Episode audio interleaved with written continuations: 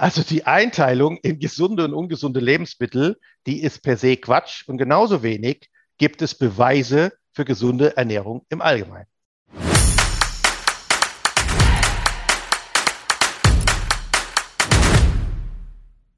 Nudel und Brot machen dick, Eiweiß am Abend macht schlank und wenn ich Intervallfasten betreibe, dann kann ich acht Stunden lang essen, was ich will und habe nachher trotzdem meine Traumfigur. Tja, diese und weitere Geschichten, die ranken sich ja seit Jahren eigentlich rund um das Thema Ernährung und Abnehmen. Ähm, es gibt ja auch immer gute Studien dazu, aber wie aussagekräftig sind die eigentlich wirklich? Ja, das ist genau die Frage. Und um das zu klären, ob die Studien tatsächlich das sagen können, was sie von sich behaupten, dazu haben wir einen Experten eingeladen. Und der Experte ist Uwe Knob, er ist Ökotrophologe, also Ernährungswissenschaftler. Außerdem ist er Referent und Publizist, hat mehrere Bücher geschrieben, ist online sehr aktiv und der eine oder andere hat ihn auch sicher schon mal gesehen. Er hat ein Gesicht, das man sich merken kann. Herzlich willkommen, Uwe Knob. Ja, hallo, grüß Sie. Herr Knob, dann fangen wir gleich mal an mit den ersten Mythen. Kartoffeln machen dick. Dick macht nur die Gesamtenergiebilanz über eine lange Zeit, aber Kartoffeln alleine nicht. Okay, das beantwortet auch schon fast den zweiten Mythos. Essen nach 18 Uhr macht dick. Nein, das ist Quatsch. Die Uhrzeit spielt keine Rolle. Wie gesagt, Gesamtenergiebilanz über lange Zeit, das ist das, was zählt. Das heißt, ich darf auch Nudeln essen äh, nach Herzenslust? Ja, natürlich dürfen Sie das. Sie dürfen alles essen, was Sie gut vertragen. Da gibt es keinerlei Limitierungen. Aber, und ich glaube, das ist das Kernthema, es wird uns ja in Frauenzeitschriften, aber auch von vielen ähm, Selbsthilfegruppen, von verschiedenen Firmen immer wieder suggeriert, wenn du das oder das isst, dann wirst du dick, wenn du das oder jenes tust, dann wirst du schlank. Weil wenn das so einfach wäre, säßen wir jetzt alle nicht hier. Aber woher beziehen Sie denn jetzt Ihre Erkenntnisse? Wie sagen Sie, nee, das ist so. Also es kommt auf die Gesamternährungsbilanz an und die Uhrzeit, das Produkt, was ich zu mir nehme, das ist völlig egal? Also mein Kern ist die Analyse von wissenschaftlichen Studien. Und das mache ich schon seit über 10, 12 Jahren, habe mittlerweile 5.000, 6.000 aktuelle Paper ausgewertet.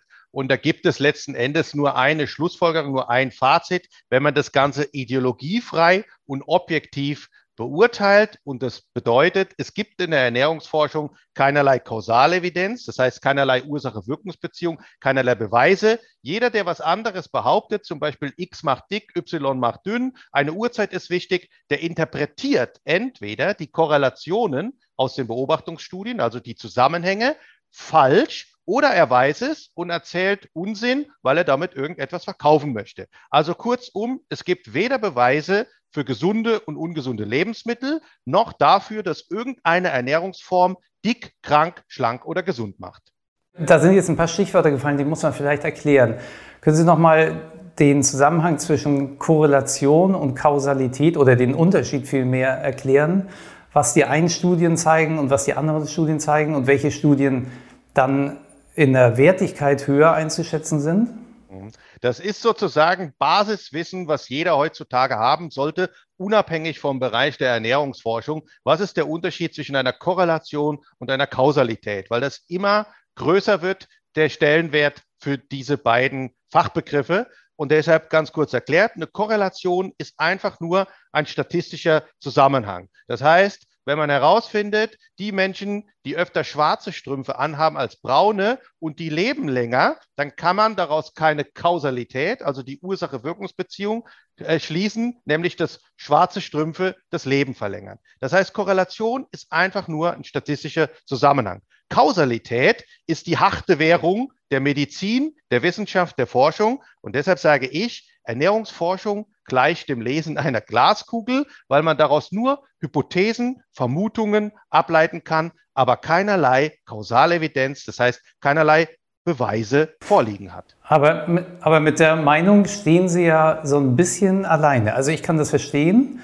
Und ich zweifle auch sehr viele Ernährungsstudien an, aus genau den genannten Gründen. Aber Ihre ganzen Kollegen ja offensichtlich nicht. Und Sie rütteln ja sozusagen auch an Ihrer eigenen Basis, weil das, was Sie mal gelernt haben, das ist ja die Ernährungswissenschaft. Und es gibt ja schon sowas wie Kausalitätskriterien, die auch aus Beobachtungsstudien, je nachdem, wie intensiv die Assoziation ist, wie der zeitliche Zusammenhang ist, wie konsistent die Ergebnisse sind und so weiter im zeitlichen Verlauf, dass man eben doch eine gewisse Kausalität herstellen kann, die aber dann eben natürlich nur einen gewissen Wahrscheinlichkeitsgrad hat. Bevor Sie antworten, Herr Knob, ganz kurz, ich gehe da zwischen die beiden Herren, die jetzt hier so fachsimpeln, gleich mal kurz rein. Vielleicht ist es auch so, ich habe mich mal beim Kollegen aus unserer Redaktion schlau gemacht, weil ich, was diese Dinge angeht, ja völlig unbedarft bin. Und es, es ist wohl schon möglich, ähm, bestimmte Faktoren zuzuordnen, aber das kann Jahre oder eben Jahrzehnte dauern, bis wirklich alles abgedeckt ist. Es ist eben schon so, wenn ich Sie da richtig verstehe, Herr Knob, dass es schwierig ist, aus bestimmten Studien, ähm, aus Ernährungsverhalten einzelne Dinge zu isolieren quasi. Ist, ist das das Problem? Also beides, was Sie gesagt haben, ist richtig und beides ist leider nicht umsetzbar. Es gibt noch viele Faktoren mehr, die Sie genannt haben, zum Beispiel die Dosis-Wirkungsbeziehung. Die muss idealerweise immer wieder reproduzierbar linear sein, was aber nicht der Fall ist. Wir haben oft J. Bitte nochmal für Nicht-Akademiker.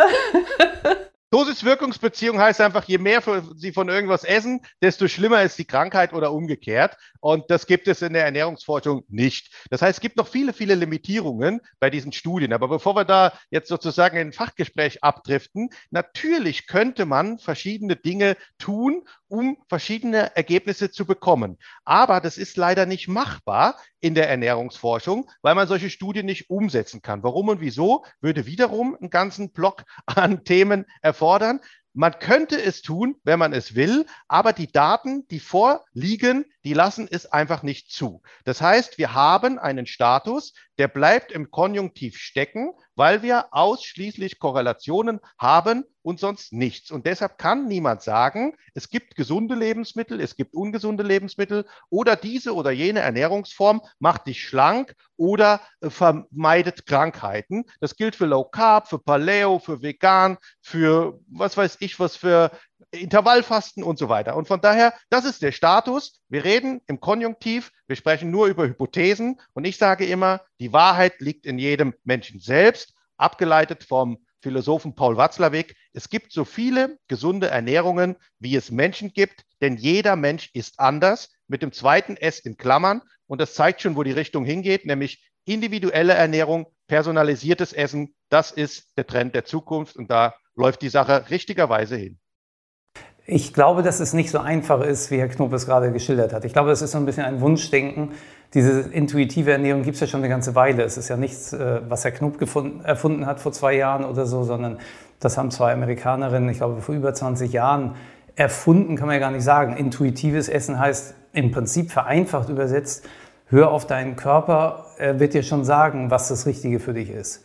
Und ich glaube, das, und das ist genau, und das ist genau der Knackpunkt, das glaube ich eben, das glaube ich eben bei vielen Leuten nicht. Das wäre schön, wenn es so funktionieren würde und vielleicht gibt es auch Menschen und Völker, bei denen es besser funktioniert. Aber ich glaube, dass ganz viele von uns den größten Teil ihres Lebens bei McDonald's und äh, in der Schokoladenfabrik verbringen würden, wenn sie danach leben würden. Das ist mein Kritikpunkt daran, ja. Oder in der Pizzeria oder, ähm, ja, ich sag mal ich wohne ja hier im schönen Bayern, ähm, wo es dann ordentlich Kloß mit Soße gibt oder Käse, Spätzle, lauter so. Also es heißt tatsächlich ja, du bist, was du isst. Aber Herr Knupp, ganz kurz, da würde ich mal einhaken. Ich glaube, da wolltest du auch ein bisschen hin, Doc, vielleicht. Ähm, Sie hatten ja vorhin gesagt, Sie hatten einerseits Ernährungstrends genannt, also Keto, Low Carb, Vegan und so weiter. Auf der anderen Seite hatten Sie aber auch gesagt, ähm, es, es gibt per se kein ähm, ungesundes äh, oder gesundes Nahrungsmittel. Sie beziehen sich dann wahrscheinlich eher auf die tatsächlichen einzelnen Elemente. Ne? Denn könnten wir vorstellen, wenn wir jetzt die Tüte Chips, also die ist jetzt dann vielleicht schon wahrscheinlich wegen des Salzgehalts, glaube ich, da würde uns der Herr Lauterbach wahrscheinlich gleich schreiend davonlaufen. Oh ja. äh, nicht so ganz gesund, ne? Also vielleicht noch kurz zu Doc Martin. Sie hatten das richtige Verb verwendet, nämlich glauben. Sie glauben. Und genauso ist es bei vielem in der Ernährungsforschung. Die Leute glauben, sie vermuten etwas. Das ist immer das Feedback, was ich auch bekomme. Ja, aber ich kenne die, aber ich glaube das nicht, aber ich sehe das so. Natürlich, n gleich eins. Also jeder Mensch kann denken und glauben, was er möchte. Ich beziehe mich auf die Wissenschaft, die für allgemeine Empfehlungen gilt. Ja? Und da ist es ganz klar, intuitive Ernährung, klar, das ist ein Thema für sich, aber es ist zum Beispiel so, dass die National Institutes of Health in Amerika, die haben dieses Jahrzehnt als Jahrzehnt der Precision Nutrition auserkoren. Und da fließen über 200 Millionen Euro, glaube ich, an Geldern hinein, denn die wollen die personalisierte Ernährung weiter erforschen, weil man mittlerweile ganz klar weiß, Empfehlungen für die Allgemeinheit, die gelten nicht. Und was die einzelnen Lebensmittel angeht, das ist etwas, das ist überhaupt nicht meine exklusive Meinung, sondern ich hatte 2019 für eines meiner Bücher Körpernavigator damals bei den sieben großen ökotrophologischen Institutionen in Deutschland, Österreich und der Schweiz angefragt, wie sehen Sie die Einteilung in gesunde und ungesunde Lebensmittel? Und das äh, Ergebnis beziehungsweise die Antwort, die war unabhängig voneinander, unisono gleich nach dem Motto, diese Einteilung lehnen wir alle ab, kategorisch. Denn es gibt keine wissenschaftlichen Belege dafür, dass zum Beispiel ein Apfel gesünder ist als Pommes frites. Jetzt kommt die Diskussion, ja, aber die Inhaltsstoffe und hin und her, mag ja alles sein. Kann man machen, kann man glauben, kann man noch lassen. Es gibt keinen wissenschaftlichen Beleg, dass ein Apfel gesünder ist als Pommes frites. Wer ihn findet, solle ihn gerne bringen. Darum geht es letzten Endes, welche Kausalevidenz liegt vor und was gehört in den Bereich des Glaubens, des Wunschdenkens und der Vermutungen. Und da sage ich ganz klar, wir haben 99 Prozent Vermutungen und vielleicht ein Prozent sichere Erkenntnisse. Wenn Sie nichts mehr essen, dann sterben Sie. Das gehört auf jeden Fall dazu. Ja, aber ich glaube, der gesunde Menschenverstand ersetzt in dem einen oder anderen Fall einen notwendigen wissenschaftlichen Beweis. Richtig. Also ich glaube, dass niemand bezweifeln wird, dass Gemüse im Allgemeinen gesünder ist als, sagen wir mal, McDonald's oder Burger King Food. Also ich glaube, da kann keiner dran zweifeln. Ich glaube, jeder, jedem ist klar, je höher verarbeitet das Lebensmittel, umso mehr Wertverlust hat es in der Regel. Also ich dachte jetzt auch bei den Pommes zum Beispiel das Acrylamid, das ja krebserregend sein soll. Da gibt es doch bestimmt irgendwelche Zahlen dazu. Vermutungen, Hypothesen, Spekulationen. Ich glaube, es gibt auch keine Studie, die beweist, dass das Springen aus einem Flugzeug mit Fallschirm ähm, eine größere Überlebenswahrscheinlichkeit hat als ohne. Und trotzdem sagt er, dass der gesunde Menschenverstand, dass es wahrscheinlich so ist.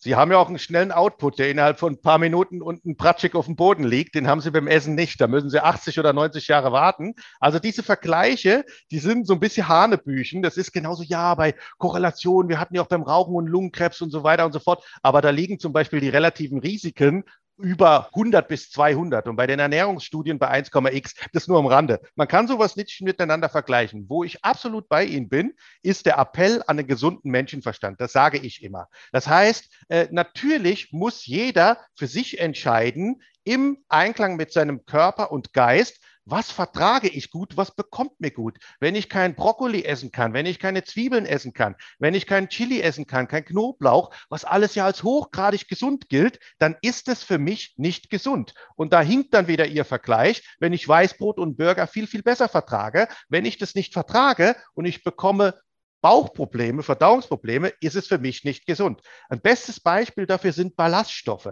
Es wird dir immer so getan, als wenn die Ballaststoffe der heilige Gral der gesunden Ernährung. Nur wenn sie sich überladen mit dem Ballast, sei es über Vollkornbrot oder Rohkost, dann bekommen sie Blähungen, Krämpfe, äh, vielleicht doch Durchfall, das wissen Sie als Arzt gut, dann sprechen Sie mit Gastroenterologen, also Magen-Darm-Fachärzte, die sagen, wir haben hier einige Patienten sitzen, die ernähren sich total gesund, haben aber voll die Magen-Darm-Probleme, weil die viel zu viel Ballaststoffe zu sich nehmen, was sie nicht verdauen. Und die kämen nie auf die Idee zu glauben, dass das an ihrer gesunden Ernährung liegt. Das heißt, es gibt für die Allgemeinheit keine Empfehlungen, sondern nur den Appell an den gesunden Menschenverstand im Einklang mit sich selbst. Was ist für mich persönlich gut? Was vertrage ich? Und die individuelle Verträglichkeit, die ist das absolute A und O. Da bin, da bin ich auch total bei Ihnen, Herr Knob. Aber ich glaube, dass es trotzdem nicht funktioniert in der Praxis. Die Entwicklung in den Gesellschaften, gerade in den industrialisierten Gesellschaften, zeigt ja, wohin der Weg führt. Die Leute essen ja größtenteils das, was ihnen gefällt. Und wozu hat das geführt? Wir haben inzwischen eine Adipositas-Quote, dass es nur so kracht. Und das ist in allen industrialisierten Ländern so. Das heißt, die Entwicklung und die Einflussnahme der Industrie, der Werbung und so weiter spielt eine größere Rolle offensichtlich als die Intuition, die die Leute noch haben. Also die Beeinflussbarkeit ist, glaube ich, größer als das intuitiv richtige Verhalten. Und die Umkehrfrage wäre ja, würden Sie also empfehlen, Kindern einfach hinzustellen, was sie haben wollen? Natürlich. Abwechslung, Vielfalt ist das Stichwort. Wenn wir jetzt über Kinderernährung reden, da gilt die Verantwortung den Erwachsenen, den Eltern, den Kita-Verantwortlichen, den Verantwortlichen der Schulverpflegung. Und bei den Kindern ist es noch ganz, ganz wichtig, dass die nicht von früh auf eingetrichtert bekommen, das ist gut, das ist böse, das ist gesund, das ist ungesund, weil es ist ein fiktives Wissen ohne wissenschaftliche Beweiskraft und das kann ihre intuitive Entwicklung stören, kann zu Essstörungen führen, dass sie nicht mehr ihrem Körper vertrauen. Das heißt, bei der Kinderernährung gilt ganz klar meines Erachtens nach das Credo Vorleben, Vielfalt, Abwechslung, Frische und Qualität immer wieder unterschiedliches anbieten und die Kinder entscheiden, was sie essen wollen und was nicht. Brokkoli ist da so ein bestes Beispiel. Wenn die Kinder das nicht essen wollen, wenn ich dann lese, ja, dann bauen sie Piratenschiffchen oder machen irgendwelche Breie und versuchen denen das einzutrichtern, wo ich mir denke, ey Leute, was habt ihr für Probleme? Ja? Wenn das Kind das nicht essen will, dann hat es seinen Grund. Denken Sie einfach dran, als Sie klein waren, wenn Sie was nicht essen wollten, was Ihnen fast das Essen wieder nach oben befördert hat, dann war das klar, das geht nicht rein. Und nach dem Motto, du stehst erst auf, wenn du wieder isst, die Zeiten sind auch vorbei. Das heißt, bei den Kindern gilt noch mehr, hören, was die Kinder wollen, anstatt beim Erwachsenen, die selber für sich entscheiden können. Ganz klar. Aber dann, Herr Knob, sagen Sie ja letztlich, wir Erwachsene, und ich denke, dass das, das passt auch gut zu dem, was du vorhin gesagt hast, Doc. Ähm, wir haben dieses gesunde, intuitive Essen ja offensichtlich verlernt. Also wir lassen uns von vielen, oh, okay, dann. Äh, ja, das ist, das ist wieder so eine Behauptung. Das ist wieder eine Behauptung, wo es heißt, ich glaube, das ist so, wir vermuten, das ist so. Es gibt dafür keinerlei Daten. Also ich sage immer, wenn die Menschen nicht mehr wüssten, wie sie zu essen haben, ja, dann wären sie entweder verhungert, wir hätten alle Mangelerscheinungen oder wir würden alle als adipöse Rollen durch die Gegend kugeln. Das ist aber nicht der Fall. Und genau das Problem haben wir ja wir haben, wir haben das Problem nicht. Die Deutschen, die sind immer gesünder und werden immer älter. Ja? Und ob da natürlich im Ende heraus eine höhere Adipositas-Quote herrscht, das ist eine Frage, die man diskutieren kann. Die Frage ist aber, ist Adipositas ein Surrogatparameter, also ein Ersatzwert, der gar nichts zeigt, sondern nur, es gibt halt ein BMI, der so und so groß ist. Ja, das ist ja das, die gängige Kritik, dass man sagt, der BMI bemisst nur die gesamte, Muskel, äh, die gesamte Körpermasse, unabhängig davon, wie sie sich strukturiert. Also was ist Muskulatur, was ist Fett. Ja, das ist richtig. Aber wenn man mal guckt, auf wie viel Prozent der Leute der BMI dann tatsächlich einen Fehlwert auswirft, dann ist es lächerlich wenig. Also für die meisten korreliert das eben sehr gut, der BMI mit Übergewicht. Es gibt weitere Parameter, die sicher eine gute Hilfe oder sogar vielleicht insgesamt besser sind, wie zum Beispiel der ähm, Hüfte-Größenindex. Ähm, das ist ja was, ein Maß, was eigentlich ein bisschen akzeptierter ist, dass man sagt, man, man misst den Taillenumfang und äh, korreliert das zur Gesamtgröße und dann sollte das einen Wert so um die 0,4 oder sowas haben. Ähm, dann ist man so im, halt im statistisch vernünftigen Bereich. Das ist ja immer Statistik. Ne? Das ist genau. klar. Für, je, für, jeden Einzelnen kann wieder was anderes werden. Aber für die meisten gilt der BMI. So. Aber ich denke, der ist ja nicht unser Hauptproblem. Ich glaube, was, was jetzt, glaube ich, das äh, Entscheidende ist, wo ich mich gewundert habe, dass ich nichts von dir gehört habe, war jetzt dann eben auch die Aussage, dass äh, man als, ich dachte jetzt an die ganzen Komorbiditäten, spricht. Das wäre als nächstes gekommen. Ich, ich wollte ja nur mit dem BMI anfangen, weil er damit geendet hat. Aber genau, natürlich haben Adipöse statistisch eine deutlich höhere Rate an Komorbiditäten. Da gibt es keinen Zweifel dran unter Medizinern. Also ja, aber auch nicht alle. Das ist der Durchschnittswert. Bin ich voll Genau, aber statistisch ist es so, genau. Bei den Diabetikern ist es ja auch so. Da haben, glaube ich, 20 Prozent nur ähm, Adipositas und 80 Prozent nicht. Und dementsprechend, oder umgekehrt. Nee, abhängig davon, von welchem Diabetestyp. Bei, Diabetes ja, das, Typ 2 sind es deutlich genau. mehr. Genau. Ja, ja. Die Frage ist ja letzten Endes, was sagt dieser Wert dann tatsächlich aus? Und er kann erstmal über Gesundheit und Krankheit wenig aussagen, außer bei den Extremen. Wenn Sie sich zum Beispiel den Bereich Übergewicht anschauen, da hat man rein statistisch die höchste Lebenserwartung. Also das ist natürlich auch wieder das etwas, ist, was fängt man ist, damit nein, an?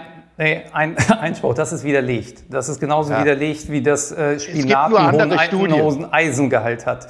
Das ist ein Rechenfehler gewesen. Nee, es ist nicht widerlegt, es gibt nur andere Daten. So ist es ja immer, genau wie mit Alkohol auch. Also man kann über die Daten kann man diskutieren, wie man will. Die Frage ist immer nicht, ich glaube, da sind wir einig, was ist für das Individuum wichtig für die maximale Gesundheit? Und das sind die Parameter wie BMI oder irgendetwas irrelevant, sondern als Arzt muss man schauen, wie gesund ist dieser Mensch in Toto. Ob der jetzt ein BMI von 31 oder 27 hat, ist zweitrangig.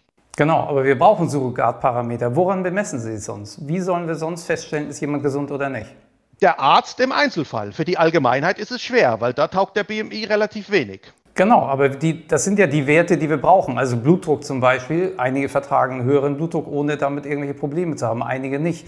Trotzdem brauchen wir den als statistischen Gesamtparameter schon. Was ist denn die Alternative? Also es sind halt die besten Werte, die wir zur Verfügung haben. Wir haben zurzeit nichts Besseres zur Verfügung. Oder haben wir was? Im Bereich Ernährung haben Sie im Prinzip gar nichts, weil woher sollen Sie wissen, mit welchem, äh, mit welchem Essverhalten der Mensch sich am besten entwickelt? Da gibt es keine allgemeinen Aussagen, weil wie gesagt, erstens haben wir keine Kausalevidenz für irgendwas, zweitens ist immer das Individuum und die Verträglichkeit im Fokus. Das heißt, für jeden Therapeuten spielt nur n gleich 1 die entscheidende Rolle. Wen habe ich vor mir sitzen und wie komme ich mit dieser Person zur bestmöglichen Gesundheit? Und da gibt es keine allgemeinen Parameter, die Sie im Bereich Ernährung heranziehen können, weil diese Daten einfach nicht vorliegen. Und das ist das Problem in der Ernährungsforschung. Dann müsste ich wahrscheinlich fast die Älteren unter uns kennen Sie vielleicht noch die frühere britische Premierministerin Margaret Thatcher. Von ihr soll ja der Satz stammen, glaub keiner Statistik, die du nicht selbst gefälscht hast. Also insofern, ja, ja. ich glaube, es ist ganz viel Interpretationssache. Das stimmt schon, wie die Studien, wie das Studiendesign, wie es so schön heißt, angelegt ist. Da hängen sicherlich viele Faktoren dran. Das ist ein Thema, über das könnte man vortrefflich diskutieren.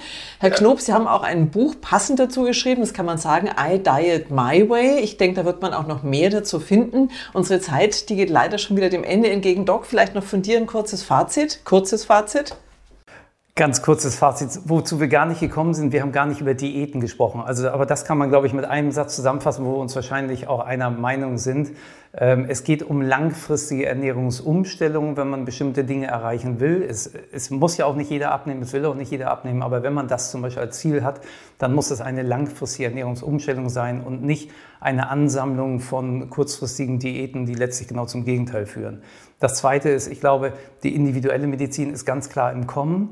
Und ein Teil davon, den jeder für sich beantworten kann, ist, es muss irgendwie mit Spaß die Ernährung und auch die Bewegung gemacht werden, sonst hält man es nicht lange durch. Und das ist, glaube ich, ein ganz entscheidender Teil, den für sich individuell richtigen Weg zu finden.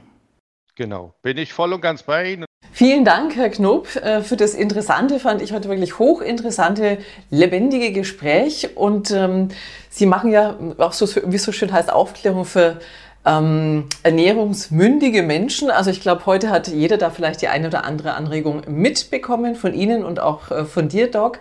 Wer das Thema Gewicht, Übergewicht aus allen Aspekten vertiefen möchte, der darf natürlich gerne unseren YouTube-Kanal Pralles Leben mit Gewicht abonnieren oder sich mal durchklicken. Wir freuen uns drüber und sagen Tschüss, bis zum nächsten Mal. Tschüss aus Hamburg. Jo, tschüss.